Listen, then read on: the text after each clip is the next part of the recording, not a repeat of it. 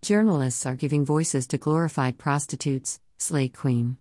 On our television stations and radios, we observe that slay queens are invited to the media houses to expatiate on their escapades on live television.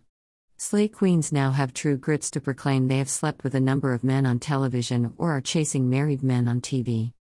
Through their resurgence in this country, students from junior high schools, JHS, senior high schools, SHS, and tertiary can now be seen twerking on videos as well as having leaked sexual tapes and even having sugar daddies. Young ladies see them as role models in spite of the possessions they have acquired through chasing people's spouses or prostituting. There is a rife of slay queens in this country, and they even have their shows on televisions and radios. The increasing nature of slay queens' activities in the society is gradually becoming inimical and scourge as hardworking ladies are touted bubbleheads. It is about time the media stopped inviting slay queens to their studios as well as making them presenters on television of which they capitalize on to advocate strongly for young girls to join them.